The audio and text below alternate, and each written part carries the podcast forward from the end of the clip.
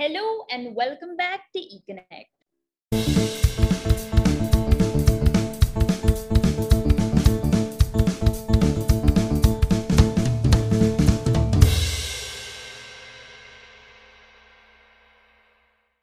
Hi everyone. Uh, we hope this would go away sooner, but unfortunately, here we are again. Uh, Russia is still attacking Ukraine, and it looks like the news has decided to make it one of the last items on the news. How is it already old news? I'm done with this world. But no, so this episode is basically a continuation of what we started in the previous episode. Uh, we hate that we have this much material. Uh, why is this still going on? But we do. So, right now, we're going to delve deeper into the Ukraine Russia conflict. Same, I really thought it would be over, but here we are. So, in today's episode, we're going to be discussing about nuclear disarmament, the Budapest Memorandum, and the UN's role in wars in general. And we're going to relate all of that to what's currently happening in um, between Ukraine and Russia. Okay, so first to begin with, we're going to talk about nuclear disarmament. So, what is nuclear disarmament? It's basically the reduction or the elimination of nuclear weapons. So, what we've learned from, like, the, if we had to learn one big thing from World War II, uh, it would be that nuclear weapons are absolutely horrific and they they are the most destructive weapons on this planet right now. And that is why it's really important that nuclear weapons don't reach hands that could use them uh, maliciously or actually hands that would use them at all because any sort of usage of these kinds of weapons is absolutely not allowed and should not be something that uh, it should be considered as an option in any sort of war um, or situation this is why nuclear disarmament is important um, and this is why so many countries are afraid that Russia might use its its stock of nuclear weapons against Ukraine. Um, and that's why everyone's so terrified of you know Russia being one of the one of the sides in this war. Talking about Russia and weapons, sorry guys, I've been laughing a straight like for a straight like five minutes before I'm saying this because I just cannot seem to get this right. So uh, pardon me. Uh, basically, in 1993, Russia promised something. Okay. And now I'm going to talk about what those promises are. And basically, all these promises are a part of this memorandum called the Budapest Memorandum. All right. And here are all of the promises it made to Ukraine. First, Ukraine's independent sovereignty and existing borders shall be respected. Second, the signatories shall refrain from threat or use of force against the territory or political independence of Ukraine. I should specify that the signatories in this case are Bill Clinton, President Boris Yeltsin of Russia, and Ukrainian President Leonid Kravchuk. And Bill Clinton is the president of the United States of America at that point of time. Third, the signatories shall refrain from influencing Ukrainian politics with economic pressure. Fourth, immediate United Nations Security Council action shall provide assistance to Ukraine if it becomes the victim of an act of aggression or an object of a threat of aggression in which nuclear weapons are used. Fifth, nuclear weapons shall not be used against Ukraine. And six, consult in the event that questions arise on these commitments. Basically, Russia kept Ukraine's warheads in exchange for it canceling Ukraine's debts about oil and gas. Cool. See you all next time. Good night. Bye. I. Why was that so aggressive? okay, I hope everyone has thoroughly enjoyed we are having a live breakdown. I am not I, I don't I'm not even going to reduce the volume of this when I put it up. No, this the, the people need to see we are breaking down. This is this is not a once in a life. This is a once in an hour event. But I'm happy that the hour for today that she's chosen is the podcast hour. Good job, Via. Great job.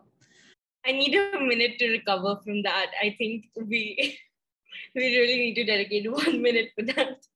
So now that Via has very animatedly read out the terms of the treaty, the Budapest Memorandum, which was signed on December 5th, I think she mentioned that. I don't know. I got lost in all the shouting.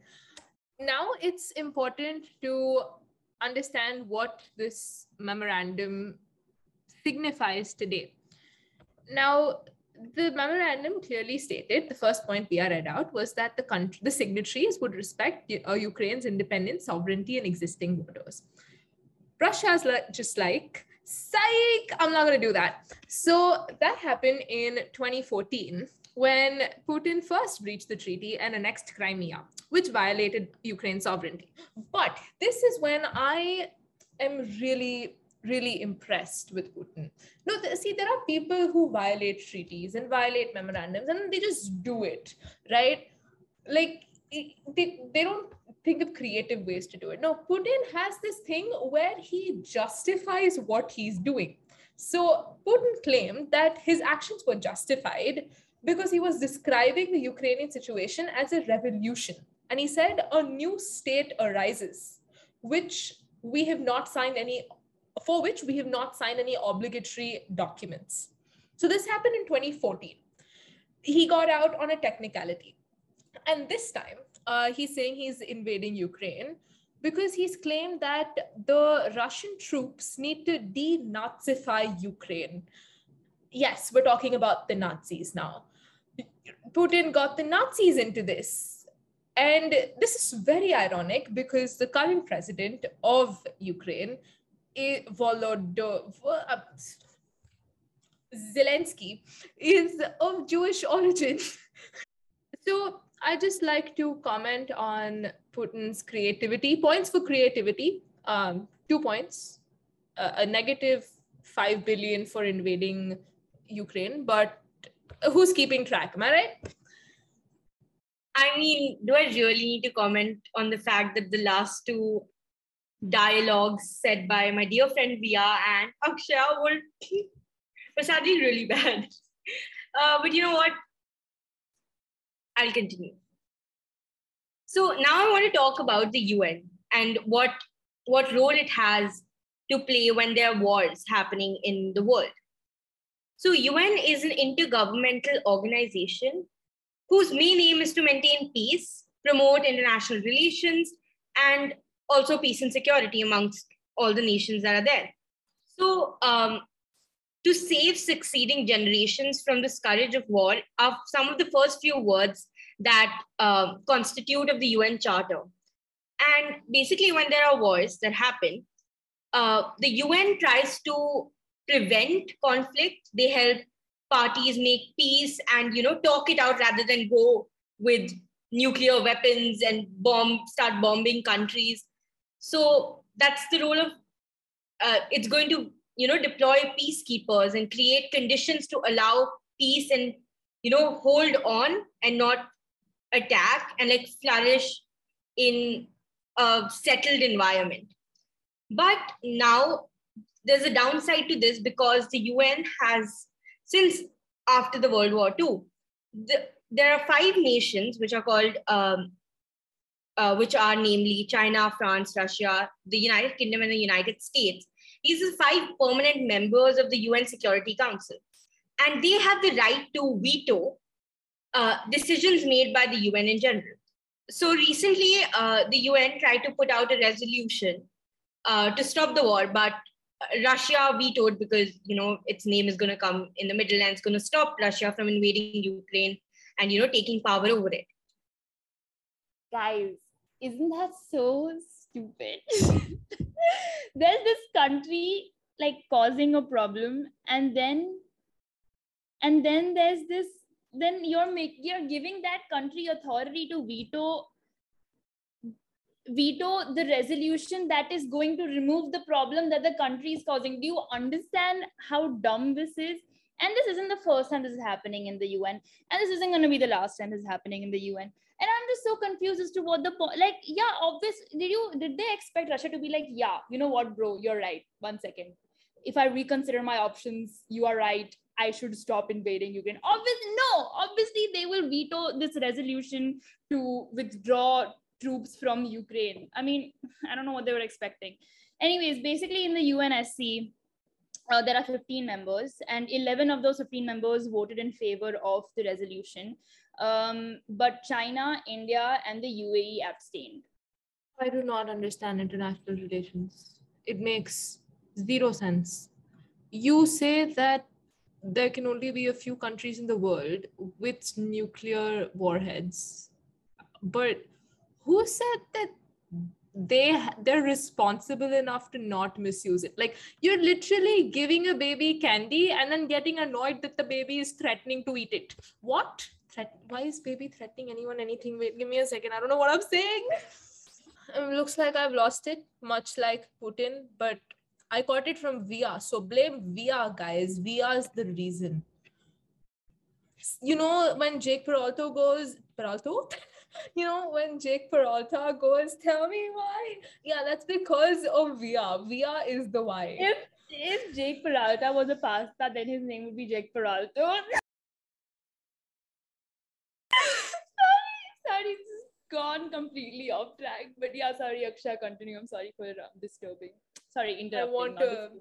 It's fine. It's fine. Now I now no actually do be sorry because now I want a bowl of Jake Parol too. We are you're the why. but um, no. You is So- the because. Okay, no, back on track. All right. So back to the whole Russia thing. You know, it's not just Putin who is ironic about stuff he says or does or creative about it. So recently, recently, this is like last week stuff. Um, the Russian foreign minister thought it a great idea to address the UN Human Rights Council, and then people walked out. But like, bro, what? Who gave you the authority to talk to the UN Human Rights Council when you are violating human rights literally at that moment? I do not understand these people. But yeah, so th- that's that's Russia. But let's get back to Ukraine because is it just me? Like, am I the only one fangirling about the Ukrainian president? He seems like a really cool dude, guys. Like, what a cool dude. He was, he was, okay, so let me just give you like a bit of a backstory. Uh, my mission in life is to convince everyone that he's a cool person. So it's like he was a comedian and he also starred in the lead role in a TV series where he's a high school teacher who spoke up against government corruption and then ran, just like suddenly became president of Ukraine. And the name of the show was Servant of the People. And then, literally, like four years later, he starts a political party called Servants of the People and he wins with like 70% of the vote. And he's like the actual president. So he's just so cool. And wait, there was something else. Give me a second. The dedication right here because she's finding her fangirl moment and you know is actually going to remember this and retain it and see it. Proud of you. Guys, comment below what do you think Aksha is gonna say next. Oh wait, you can't comment. It's a podcast. Sorry, Aksha. Con- Yes, I got it. No, so what I wanted to say was so yeah, he's like a normal person, right? He's a comedian and then he was an actor and then now he's and now he's president of Ukraine and now he's a wartime president. And and everything he says is so badass.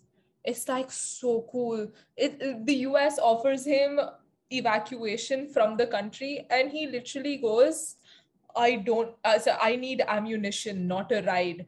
And I'm just like, bro. And uh, that is that's like that's like something you put on a movie poster and he actually meant it and he's just out there walking the city walking the streets of kiev and like he literally has he's recording videos on his phone and he's po- uh, uploading that to social media and then being like you know i'm here and then this minister's here and that minister's here and we are not leaving. The citizens will not leave. We will fight for our country. You have to understand this is like a very common th- this is a common man. He's an average citizen who was who suddenly became a politician. And having that kind of courage is commendable even for the most dedicated politicians in the world, people who have been doing it their entire lives. The fact that he's doing it in the time of crisis, like the, the patriotism he's showing, the courage he's showing, that's like really cool. And and apart from all of that, he's not even vain about this. Like, I'm not the only one calling him badass or like really cool or like an awesome person or fangirling. There are a lot of people doing this. And he's and he continues to say that he's not the hero here or he's not the brave one. He's like, oh, Ukraine as a whole, the Ukrainian citizens are brave. And I think that's something really cool. So yeah, everyone, follow Zelensky on Instagram. I don't think he has an Instagram account, but follow. Okay.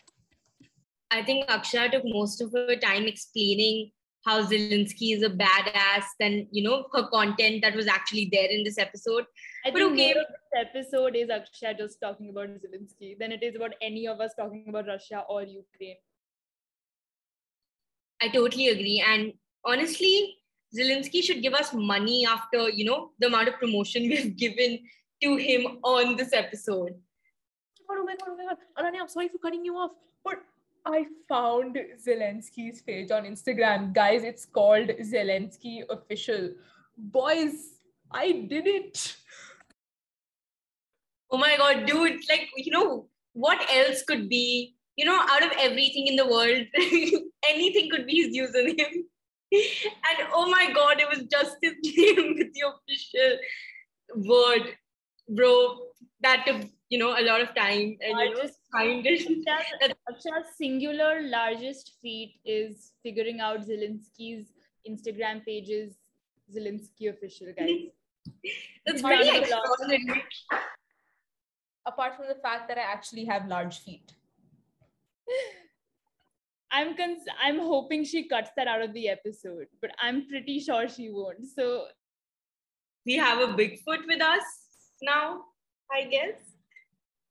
So, anyways, apart from all these jokes, um, we are all in the same hope of this war coming to an end sooner rather than later, and it not destroying the better half of the world like the World War One and World War Two did. So let's just all hope that this ends, and that's it for today. thank, Thank you. you. Thank you.